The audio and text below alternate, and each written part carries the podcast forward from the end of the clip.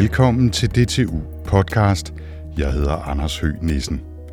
Her i DTU Podcast kan du høre interviews, reportager og portrætter fra DTU og komme på tur i en fantastisk verden af videnskab og teknologi. I denne uge er vi taget til Tyskland, nærmere bestemt Schienefeld ved Hamburg, for at besøge det spritnye forskningsanlæg European X-Ray Free Electron Laser, eller European XFEL, sådan en anelse mere mundret. Og vi begynder tre etager under jorden i den store hal, hvor instrumenterne er ved at blive samlet, og hvor forsøgene så småt er gået i gang efter mange års planlægning. Vi startede de første diskussioner af projektet her i 2010, mener jeg, øh, og øh, så gik vi rigtig, så for alvor i gang med at begynde at konstruere øh, delen af instrumentet her. Det er i 2012. Så kom det yderligere aftaler om at levere nogle flere instrumenter til i 2014, og her i løbet af 2017, så skal vi forhåbentlig være i stand til at afslutte det, og med et instrument, der er færdig og i tip-top øh, klasse. Men før vi ser nærmere på instrumenterne nede i forskningshallen, så er det måske på sin plads at smutte op i kontorbygningen og tage en nærmere introduktion til hele faciliteten European XFEL. Uh, European XFEL, det er en uh, international forskningsfacilitet med 12 medlemslande, der øh, er bygget øh, på grænsen mellem øh, Hamburg og øh, Slesvig-Holsten.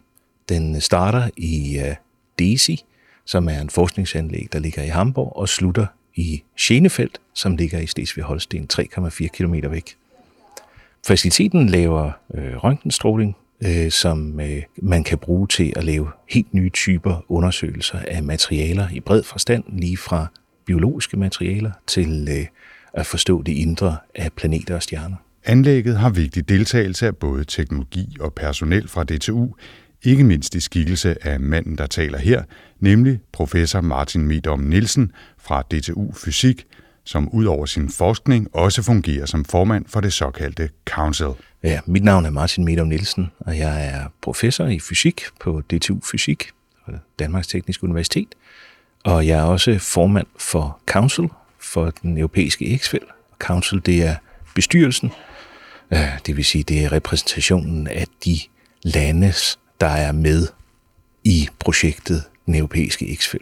Ideen med en såkaldt fri elektron røntgenlæser, en XFEL, er at skabe et koncentreret bund af røntgenstråler på samme måde som en laser er et koncentreret bund af lys. Samtidig sørger man for, at laseren kan blinke tusindvis af gange i sekundet. Tilsammen giver det, sagt helt kort, mulighed for at få ny indsigt i materialer, struktur og interaktion, fordi man kan se, hvordan enkelte atomer flytter sig, for eksempel under en kemisk reaktion.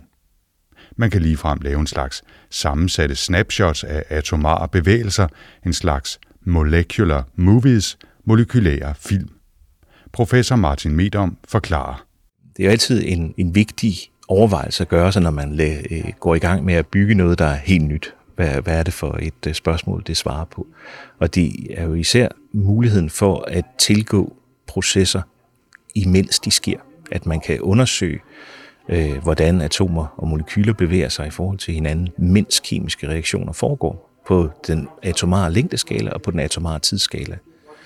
Andre ting, som det åbner mulighed for, er, at man kan, øh, man kan undersøge øh, enkelte molekyler, hvor man normalt har brug for at lave en krystal – af sine molekyler, typisk en øh, proteinkrystal for eksempel. Hvis man vil undersøge, hvordan et nyt lægemiddel virker, så skal man øh, krystallisere de aktive stoffer. Men på grund af den ekstremt høje øh, peak-brillians fra X-felt, så kan man i et enkelt skud få nok information fra et molekyle til, at man kan begynde at løse øh, strukturen af molekylet. Det er stadigvæk et udviklingsmål, at komme derhen, men øh, hvad skal vi sige, vejen er, er ved at blive lagt til, at man kan. Og jo mm, kraftigere x man får, jo, øh, jo nemmere bliver det at lave den her type målinger. Øh, så de materialer, vi har kigget på, er nogle materialer, man kan bruge i øh, organiske lysdioder, for eksempel, som øh, mange kender fra deres mobiltelefoner, hvor de sidder i de såkaldte OLED-displays, og øh, at forstå, hvordan materialer virker i, øh, i lysdioder, det er et spørgsmål om, om, hvordan de reagerer på, at ladninger hopper rundt ind i, i, mellem forskellige tilstande inde i molekylet.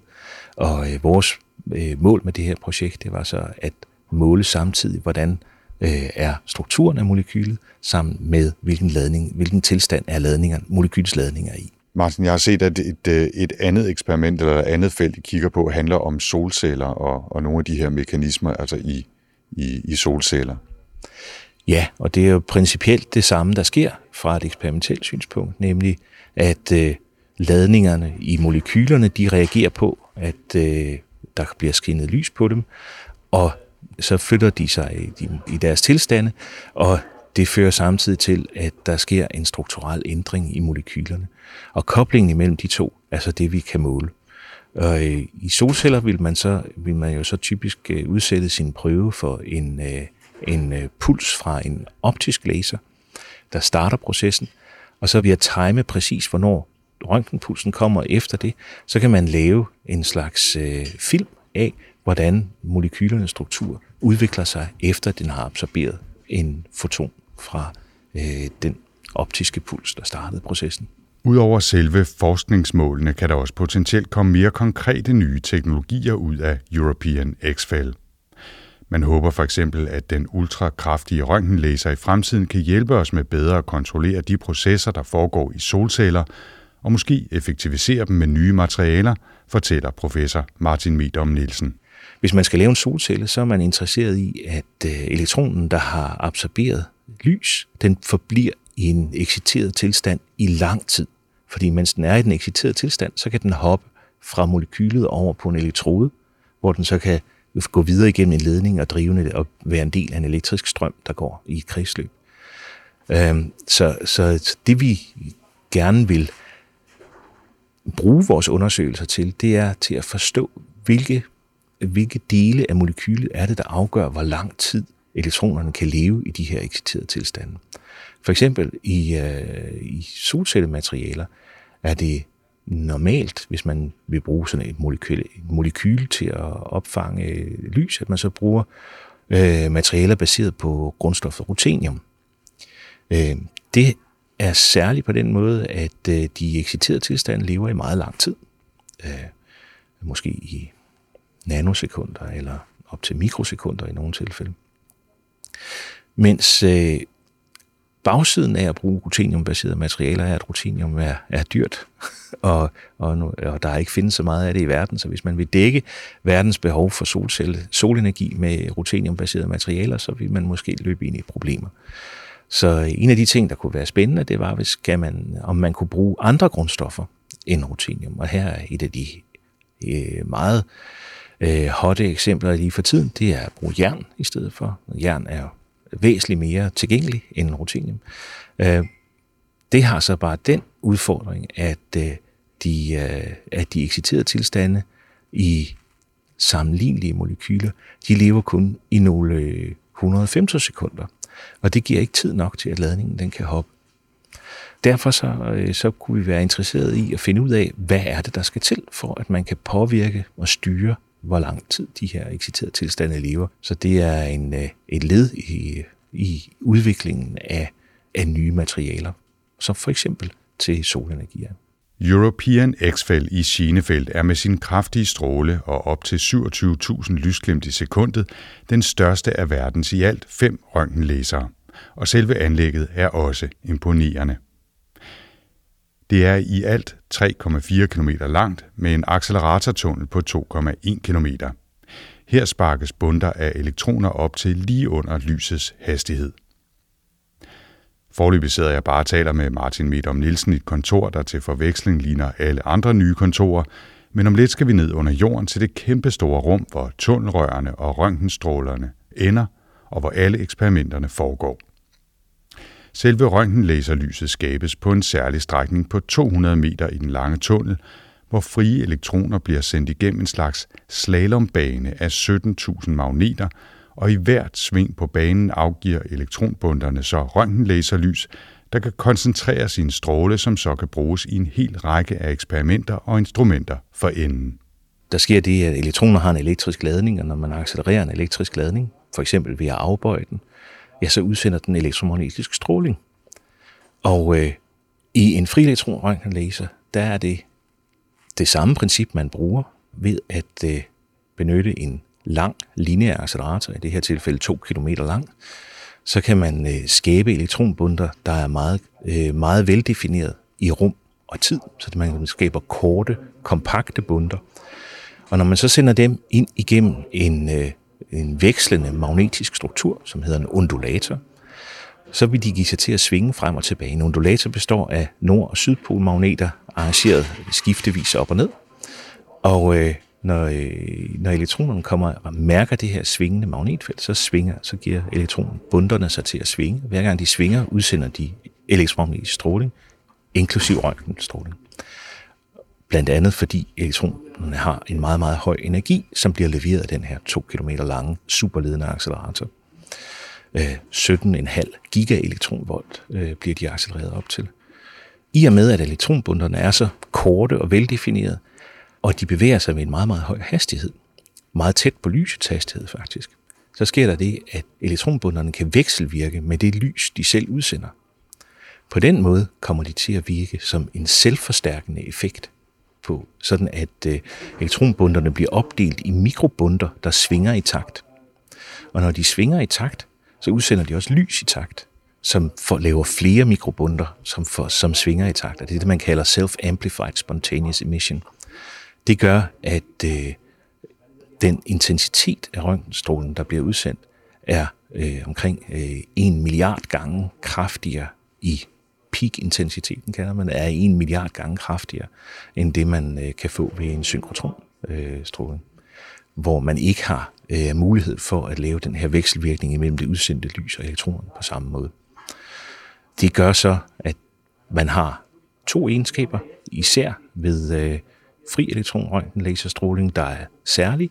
Den ene er den korte varighed af pulserne på de her under 150 sekunder helt ned til 1 femtosekund er vi ved at nærme os, og man har også en plan om man kunne gå endnu lavere. Og den anden ting er, at fordi lyset bliver udsendt i, i takt, så er det koherent, ligesom man kender det fra en optisk laser. Øhm, derfor så får man mulighed for at bruge nogle af de samme trick, som man kan bruge optiske laser til, til at lave en, øh, man kunne kalde det en form for, for, for øh, koherent afbildning af de molekyler, der nu måtte blive ramt af øh, røntgenstrålen senere. Øh, den anden ting, det er så den ekstremt høje intensitet, der er i de her pulser, der gør, at man kan få adgang til øh, at øh, påvirke materialer i, med tilstande, der, der øh, til at opføre sig som om, at de er i det indre af stjerner, for eksempel. Man kan lave øh, eksotiske øh, tilstande, hvor man fjerner de indre elektroner i et atom, og så har et slags hult atom, som man så kan lave kvantemekanik på. Øh, så der er øh, især, vil jeg sige, koherensen og pulsvarigheden, men også den enorme intensitet.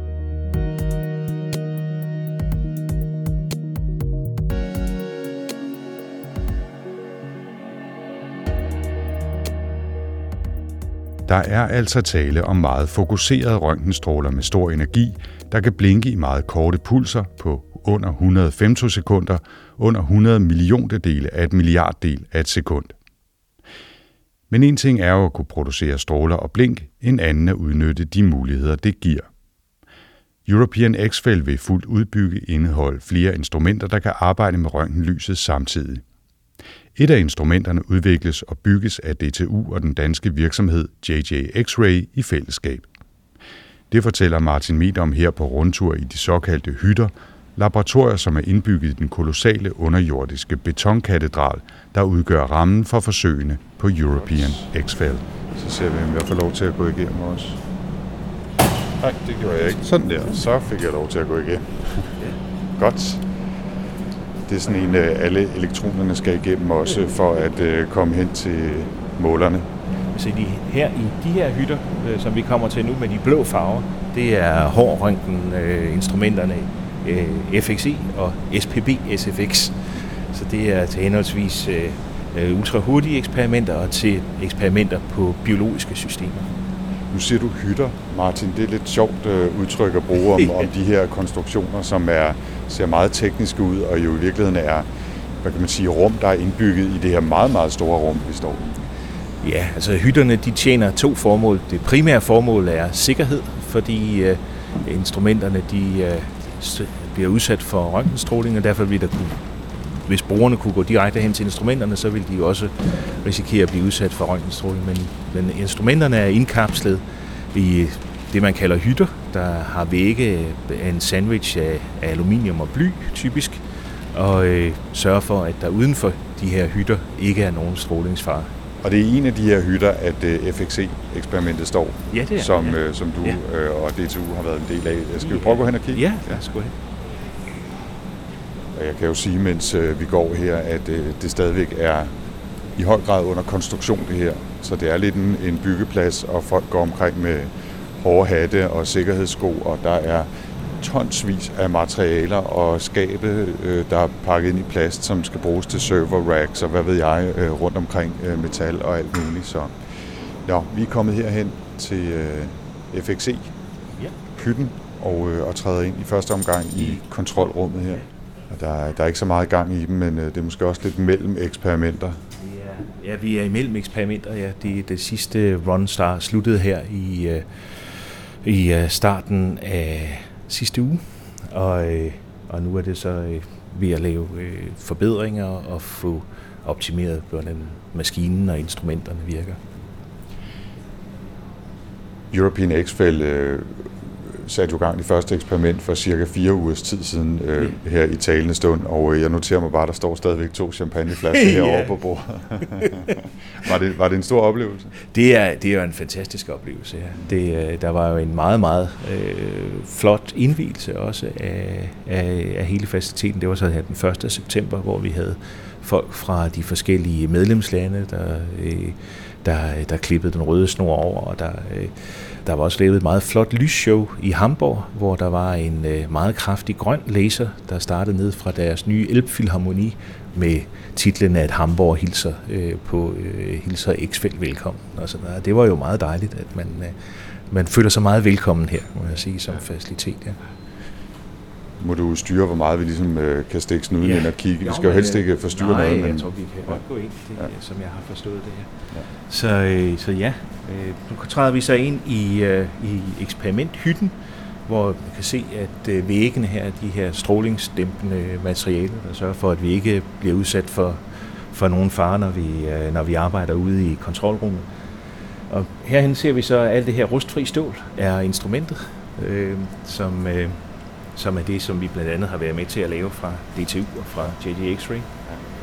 Hvis du kigger ned i bunden, så kan du se, at øh, jeg har lavet en fotostat af, hvordan øh, det ville have set ud, hvis der ikke havde været nogen væg øh, her, nemlig at man ser et øh, blik ned igennem tunnelen, og der er cirka øh, 900 meter øh, ned, øh, indtil man kommer derhen, hvor undulatorerne de står. Og det er så hernede fra, altså nu er det et billede, fordi der er en væg, ja. men altså det viser, hvordan vi ville kigge ned gennem tunnelen, hvis væggen ikke var der. Og det er altså dernede fra, elektronerne kommer. De er kommet igennem øh, undulatorerne. Elektronerne de kommer igennem undulatorerne, og så ender de i det, man kalder et beam dump, hvor, øh, hvor, øh, hvor deres energi bliver, øh, bliver afsat. Og så øh, fortsætter røntgenstrålen lige ud og øh, kommer igennem de her forskellige de rør, der er øh, heroppe øh, op mod instrumenterne og rammer et spejl, hvor man kan skifte retningen, om den skal komme til FXE-instrumentet her, eller den skal videre ind til SPB SFX-instrumentet, hvor strålen så vil gå i det øh, rør, vi kan se herovre bagved. Så der så sidder simpelthen et spejl. parallelt øh, ja, herover. Ja. ja, så sidder simpelthen et spejl, så man kan skifte, om det er det ene instrument eller det andet instrument, der skal modtage øh, røntgenstrålen. Så, så nu vil skal jeg nok passe på, at jeg ikke kommer til at ramme noget her, men hvis jeg går herhen og kigger lige ned langs røret her. Ja. Altså, så vil jeg i princippet få en røntgenstråle lige bæret, hvis, øh, hvis der var hul igennem. ud af det ja. hul, der sidder lige der. Okay. Og det er alligevel lidt fascinerende at stå og tænke på, at den kommer hele vejen dernede fra. så 3,4 km ned til der, hvor den starter, hvor elektronstrålen starter. Ja. Ja. Men, øh, men jeg, jeg tænker, man stiller sig ikke op og, og kigger her, når det hele kører. Nej, det gør man ikke. Der er en meget øh, grundig procedure med, at man skal gennemsøge hytten og trykke på nogle knapper, før man kan, starte, kan åbne for beamet for at sikre sig, at der ikke er folk, der er blevet glemt herinde. Hvis de nu sidder og ligger under, under øh, maskinen for at arbejde på nogle kabler, så øh, må man ikke overse dem. Der er noget grundlæggende fascinerende i den grad af præcision, der skal til, hvis man tænker sig, at der tre kilometer den vej foregår noget, ja. som ender lige præcis i det der kryds. Når man ved det, hvor svært det kan være at hænge et billede lige på væggen, ikke? Øh, så, så er det altså en helt, øh, for mig i hvert fald, imponerende grad af præcision, der skal til øh, i, i sådan en beam. Det er mikrometer præcision over kilometer afstand. Ja. Og det, men det samme gør sig jo også gældende med de her undulatorer, med de forskellige magneter. De, der har du øh, magnetstrukturer, der også skal placeres med mikrometers præcision over måske 200 meter, for at være sikker på, at man har den rigtige periode øh, til, til ja, at de kommer igennem den rigtige de svingning og udsender pulsen de, de på den præcis på den rigtige måde. måde hele vejen ned igennem. Ja. Ja. Der er knald på, når det, når det, når det kører. Det, ja. Apropos selve konstruktionen, så har European X-Fel været på tegnebrættet længe, og byggearbejdet har taget flere år, og har i øvrigt kostet ca. 1,2 milliarder euro i 2005-penge. Men i sommeren 2017 kunne man sende de første elektronbunder afsted og skabe de første røntgenglimt, i øvrigt på Martin Midoms fødselsdag. Og i midten af september kunne man så begynde de første eksperimenter med instrumentet FXE, Femtosecond X-ray Experiments, der altså er udviklet og bygget i et samarbejde mellem forskere fra DTU og det danske firma JJ X-ray. Ja, det er rigtigt. Øh, det er taget i brug, og for lige knap 14 dage siden, der var vi hernede og lave det første eksperiment, øh, vores første eksperiment på FXI-instrumentet. Ja. Hvordan gik det? Det, det var spændende. det er, altså det er øh, de aller, aller første eksperimenter, der bliver lavet her, er det, der hedder øh, User Assisted Commissioning. Øh, så det vil sige, det er i brugtagning af instrumenterne, mens der er brugere øh, til stede. Så øh, hovedfokus her er at få instrumenterne til at virke. Og hvis vi så også som bruger får nogle mm, resultater ud af det, så er det et plus. Men virkede det, da I trykkede på knappen, altså som udgangspunkt, så, så fungerede instrumentet og opsætning ja, altså, og stråling osv.? Ja, bestemt. Altså man kan sige, at instrumentet virker. Der kommer, der, man kan styre, hvordan strålingen den, øh, den skal være hen på prøven, og, man kan, og detektorerne øh, optager øh, billeder af, hvad der, hvad der sker.